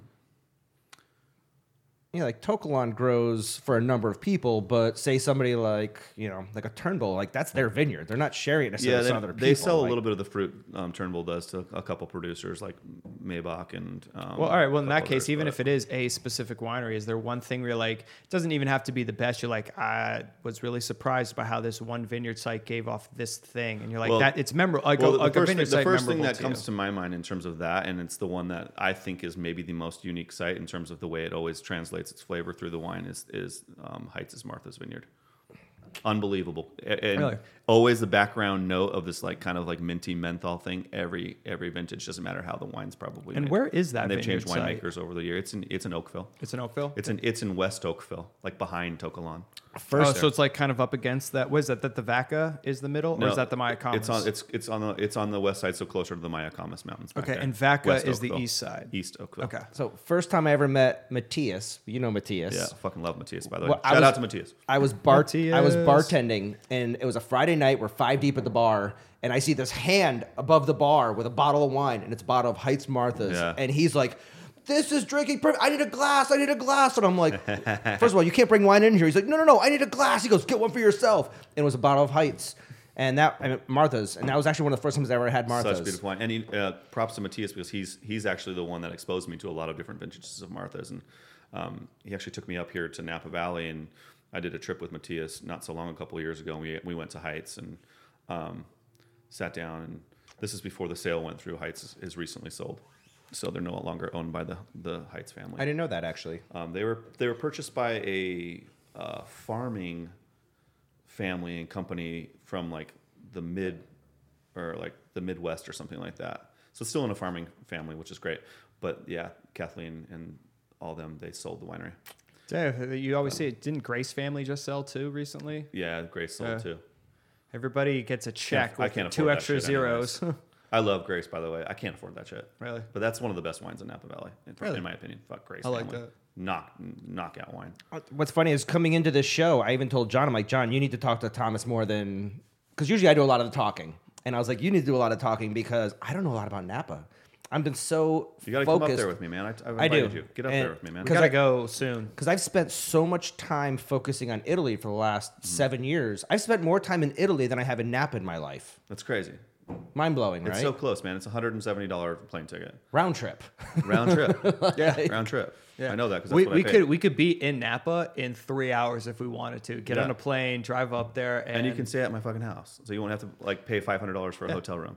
Yeah. So it's up. The, the Which is funny, open. by the way, because because every time I take my dad there, the options are these three super high end hotels, or like that one dumpy one, the Three Palms, right? And they'll always stay there every single Hilton time. Garden Inn. There's always one fight happening in the middle with some guy and her boyfriend because he drank too much. It's hilarious. I, I do love Napa because there's two shitty dive bars right smack in the middle of it. The pool hall that's right there, Oh, um, Bilco's. Bilco's, and then But they have such good beer there. They have like thirty. dude, the beer list is fantastic. great beer there. And then across that is a karaoke. Uh, it's like a Rula Bula style bar. Oh, Those guys um, that play so bands. Coming back to N- Matthias on this bar um, that you're talking about, which is Downtown Joe's. Yeah, Um, that's so it. Downtown Joe's. I love that place. So I always we have go this there. crazy day with Matthias. Anyone that knows Matthias, like he's across from Salt. Matthias is fucking crazy. He's awesome, but he, he gets wasted and he has fun, um, which is why we love him. Um, so we have this incredible day of tasting. I mean, we're drinking like Abacus, like multiple vintages of Abacus with like the owners and stuff. Incredible day, and then we end up uh, end of the night at Downtown Joe's, and Matthias. So th- th- this night is like the it's like a band night where there's like a band and everything. Yeah. Matthias is a really good drummer. Yeah, he's very good at drumming. So um, we're all wasted having a really great time. And Matthias gets behind the drums, rips off his shirt, ties it around his fucking head, and like blows the place up and like rocks out for like two hours, man. and Matthias is not 20 years old. Incredible. Dude. That's the thing, Incredible. Like, I you wish were I had so that shit on blown tape. away. Like, wait, what is this really happening? I should have got that on tape, dude. I was too like that invested is in like so bullshit. But I've actually had So funny. I've had a ton of fun with that guy in Santa Fe at Santa Fe Wine and Cherry Festival. Like, super that random. guy's everywhere. So Matthias. what he does is he represents a bunch of top wineries from Napa Valley. He's a broker. He's he's the he's the soul of the wine industry. The guy who is you know really good about slinging stuff, but when you want to party, that guy fucking parties. Yeah, He's but awesome, dude. He's he, awesome. he's built these brands and he's done such a good job of building brands and so many people are just salesmen and car salesmen and they're on to the next thing where he's actually truly built reputations of these His brands portfolio is, is really awesome of the wines he brokers into Arizona. Um, he has the PlumpJack Caden Odette stuff, which does well on its own anyways. he had but zd He had ZD, Frog's Leap, Martinelli, which Yep. I love Martinelli wines. Um, regina martinelli she's awesome. she is hilarious I have one of the picture- funniest people i've ever met I in have my a life picture of me and Regina on Jackass Hill, like su- Yeah. like straight so up. really and called down. Jackass Yeah. Hill. Jackass Dude, Hill. that's Yep. awesome. They called it Jackass Hill because their donkeys. their father that was farming it, like no one would have farmed something that steep, and so they called it Jackass Hill because Oh, only a okay. jackass would farm something that fucking steep. It's like the steepest vineyard in Sonoma County. It's like straight up and Oh. I figured Hidden Ridge would have been my bets. Yeah. like her business card sub- says something like queen jackass or something Yeah. like that like She's it's actually great. like her title it's got some funny name i got her card in the Yeah. back i'll pull it up I remember that one. Yeah. and Matthias Brokers Heitz as well, and um, he's just great brands. Like, but he's he's also built those into Arizona like really really well. And props to his business. He's got good business. You know, it I says a lot tons about, of business with well, it says a lot about building brands. You know, we're talking about the internet and how it's so important to grow these brands. But at the end of the day, it's human interaction. Yeah, for sure. You know, sitting around drinking these wines with your friends, drinking them with your buyers, drinking them with sommeliers, and actually enjoying them and not trying to chase the dollar. Yeah, actually, that was a question I was going to ask for people who are out there and they want to. Let's say you end up like as a sommelier. Are you good with people walking? Yeah, no, that's bad. Cimarossa The, the is. Cimarossa. I gotta go back to it. Everybody's these wines are drinking one. knockout, but Cimarossa, dude. this is Chimaron's, fuck. Chimaron's leading. this Crazy. one. The Neal is opening up nicely, by the way. Yeah. And the, I'm excited to try the Go on with your question. I want to hear this. So you're roaming the floor, you know, making sure everybody's having their stuff. How? What is your comfortable level or good level where you will, instead of just walking to a table and doing the cork, oak, and pour, where you're like, oh, I like these guys. I want to sit down and talk to them. Do you like when a guest sits there and says, hey, listen, I want you to pick a wine for me, and you're like, fuck, I don't know. Like now I got to go weird with it, or do you mm-hmm. like them to tell you like their story and then you can kind of figure it out? Well, like, what me- is it you want to hear Well, for as me, a somm? for me, it's always it's always asking questions and listening to responses. And so, the first question I'd always want to immediately get out of the way, so we don't have to dwell on it, is like, well, what do you want to spend on the bottle of wine, right? oh, so price comes in probably So I don't. best. Yeah, I don't. I don't fool around with that because I don't Ooh, care. okay. Like I want to know. Like, do you want something expensive as fuck, or do you not care about price at all, or do you want something cheap? Yeah, because if I walk Right? in and say, "Hey, listen," So I get a barometer. If I, want to spend eighty bucks a bottle. If they say I don't care, that's Well, a fun, that's a funny answer because like they do care, but they're just trying to cloak it with like I have money, I don't care. well, there's like, a they difference do- between hundred dollar right. care and five hundred dollar care. Right, right. So I try to delineate that first, get that out of the way. They're like, and if they don't want to give me an answer on it, I'm like, well, what do you normally enjoy? So if they're like, oh, money's not an option, I'm like, well, what do you normally like? And they're like, well, I like Opus One. Then I'm like, okay, well, they don't care about money. Yeah. They just like they they'll spend whatever. Then that gives me a little bit more idea. If they're like, I like Justin Cabernet, then I'm like, okay, well, then they want something maybe that's what Around the sixty, they would like they would like something Yeah. a little bit more affordable. So I get the, the pricing out of the way at first. I at, in that same moment, will I ask them like, what do you normally enjoy? That'll give me like their stylistic choice, like what they their palate agrees with. And then I'll ask them about the cuisine. I'll be like, well, what are you having for dinner tonight? Are you having seafood? Are you having steak? Do you want the wine to pair with the meal? Right? Because some people want to drink fucking Cabernet with their sea bass. Like, Yeah. And that's okay. And I, I will ring the register and I will sell you Napa Valley Cabernet at $150 a bottle with, your sea bass. very lightly So- done sea bass. I ju- it's it's all about like asking like little prodding questions, nothing too intrusive, and then trying to get like down to like what they're going to enjoy the best. Nothing, never does it enter in my mind my opinion about what I want to enlighten them on, That's unless. Unless they're really looking for if they express to me. I'm really looking to find something that's like different and unique and that's gonna like blow my mind and something that's like for a price point that is lower than what I'm used to, but that's gonna deliver for the quality. Then I can get geeky with them.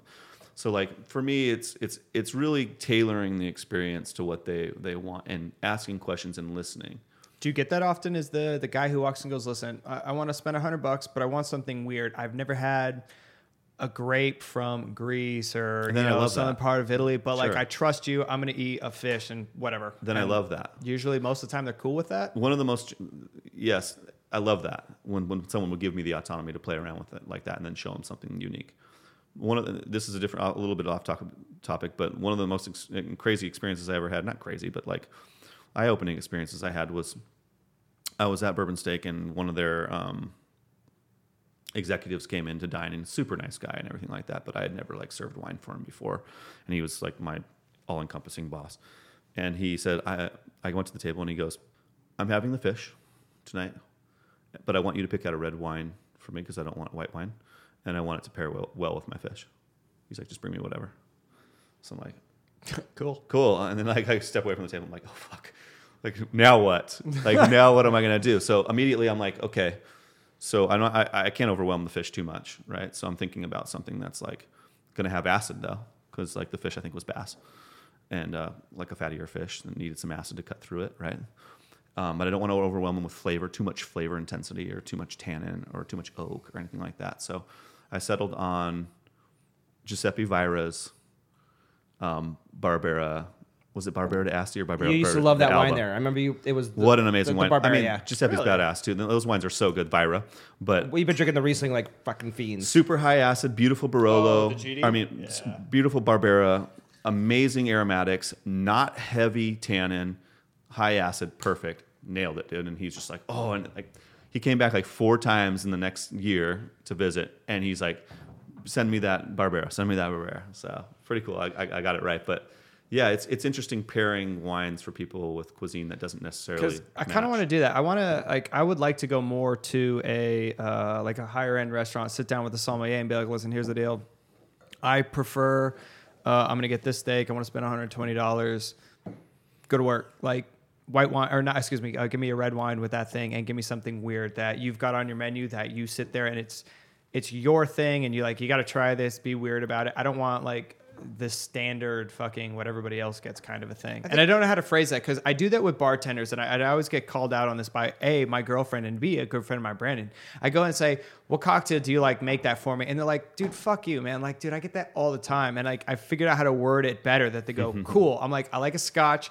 I want it to be light because it's summertime and like I got it. And then they run off and they come back five minutes later. And every single time, super happy about the drink. It's just a matter of reading your people. I mean, if you got a guy who looks like the stuffy businessman who you know is Mr. Opus One, you got an idea. You see a couple bearded hipsters that are super into wine that want to have Right. something fun, you can be like, all right, how much money you want to spend? I got some cool stuff like Etna Rosso. I got some cool stuff from Southern Rhone. I got something from Greece. I guess I've been liking Greece ones, by the way, a little the, bit more the more. stimulation for me as a sommelier was never involved with me like um, flexing my knowledge or geeking out about the wines because I really enjoyed the business side of things too. So like as much as I enjoyed like giving my preference to people and telling them what would pair good with what, and that was artistic for me.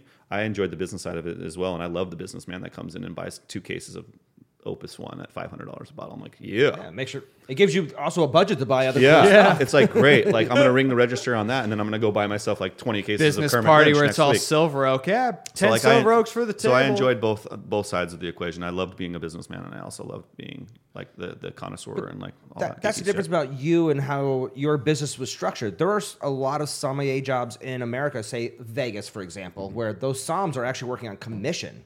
So it's their job to upsell and sell heavy and sell the high dollar value. Right. Like that's how they work. They work for a small amount of hourly wage, and then it's commission, and they're making dollars on every bottle they're they're selling. Yeah. Well, a lot of those sommeliers too don't even direct the program too. And like for example, if you're in like a resort like the MGM, there's like a main buyer, and they have this giant cellar and they actually share that cellar with like ten restaurant outlets inside the same resort. So like they're like they're not even concerned with the business model of it all. They're just trying to get commissions by selling Yeah, them. well, well expensive o- wine. Aureole has like a master that runs the program, but then there's nine advanced that work the floor. There's that too. Yeah. And so those advanced that are working the floor, they're making commissions. So all they are is they're hitmen. I suppose Or I, hit women. I, I was on I was on commission at my sommelier jobs as well, and I would get tipped out and commissioned on on my performance and sales. But I never like really gave a shit about that because I knew that like if I was just honest with the guest, that like repeat customer, repeat customer and like you. and people that trusted me would like take care of me and like I would eventually figure out the money part of it and. So like for me, it wasn't it wasn't necessarily about that. I don't know. Maybe that's the wrong thing if you want to become wealthy. But I was just like, I I, well, care. a lot of people don't. Rem- it's one thing about the wine industry is the long game. It really, really comes down to this is a long term game, and a lot of people want to get that quick dollar out there immediately. Like I've seen certain wineries get bought up, and they immediately flush the market with everything that they can. Mm-hmm. Dude, I I'm amongst a what I imagine is a thousand other wineries in the country who are part of this this specific business forum where when somebody gets bought out and they need to quickly sell everything they have shiners barrels whatever they go on and they just email blast everybody saying hey new ownership we need to make money here. I've got 10 barrels of this super high-end winery stuff but instead of spending $100 a bottle we'll give you two at $25 a gallon. And you're like dude, holy crap. And they're just trying to off it as fast as they can to regain that money back because nobody wants to sell their shit for Yeah. 10, 15 years because it's a hedge fund that bought it or a realty investment company that bought it. That's unfortunate too because there's such great wine that could age for so long for a Napa and it just doesn't. So what's been your uh, favorite part of the business?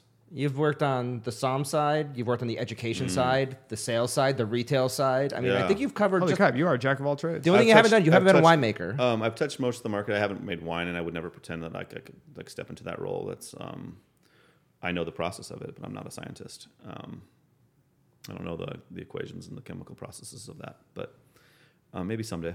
Um, Retirement plan.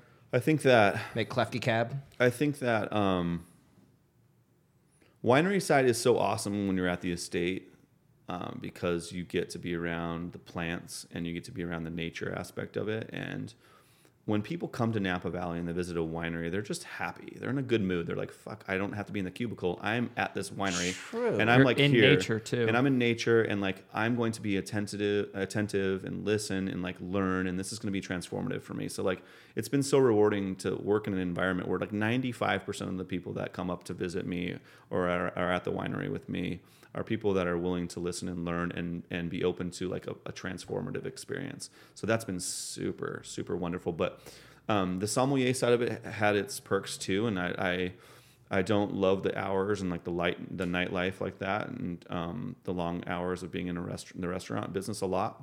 But I enjoyed the autonomy to create a business within a business and um, and luckily the places that I was a sommelier at let let me express myself and be a businessman and have full autonomy. Um, and it wasn't corporate environments where things were chosen for me. I got to like be like I can buy what I buy what I want and give that to my consumer. I loved the business side of it and the sommelier and the sommelier side of it. I really enjoyed the dollars and cents part of it. Um, and then retail for me was super awesome too. Like there's nothing like slinging bottles of wine in a bottle shop. I, that's my It's so fucking aspect. fun. Talking to people. In It's the end, so it sounds like fun. all three of us right That's, here. that's how I met him. talking to but, people. But Damien, to answer your question, I loved all three of them, all three of the sides, um, even four if you can't wholesale that I was in for for briefly. I loved all of that. But there's all one th- common thread in every part of the wine business, and it goes back to exactly what you said, which is the the most amazing, wonderful, and lovely people that you could ever meet in your entire life are involved with this business on every side of it. And I and I love the fact that I've been able to create lifelong relationships through my line of work, and that I, I, I truly love the people in this business that I've met more than the wine itself. That's awesome. I, I, that's I have nothing else to say after that one. I mean, It's I so think on that one, that one's probably the best way to go. Yeah, I mean that's why you're here today with us. I mean, love you guys, man. That's the truth. I love that. Every single time we have peer friends on, it's always ends with "love you guys" because it's true. On that, I honestly I want to wrap it up after that because I think that All just right. sums up everything. These wines are amazing. Cheers. Cheers, guys. I really appreciate you This sharing them was- with us. This was one of my favorite tastings we've done, So like fun, hands right? down. So Uh, fun. thank you so much for bringing these. Uh, honestly, Yes, guys, wine's boss, dude. that yeah, the Cimarossa, is the one. stole the show, man. This So and I people want to can make actually sure I try it. pronounce Bravante, this Bravante, amazing. But this one's opening up so Super elegant, nice. right? And then Neal, Neal, is great too. Neal is fantastic. All three of these wines are banging. These are killers out here. The Cimarossa's fun to drink. Dude, Howell Mountain, baby. Bravante, it's where it's at. so let's eat some tacos have and hang some out and tacos. drink some wine together. We're gonna do go. We're gonna go visit him in Napa. Maybe we'll bring like the cameras out and video stream. will. film Absolutely, his we'll little do some- thing. we'll we do some work up we need there. to go see the ponies that you need to name before we get there. They have names. I just fucking forgot, dude. Oh, they better be fantastic. Thanks everybody for watching, listening. Cheers. Love you guys. Thanks. Cheers, guys. Cheers.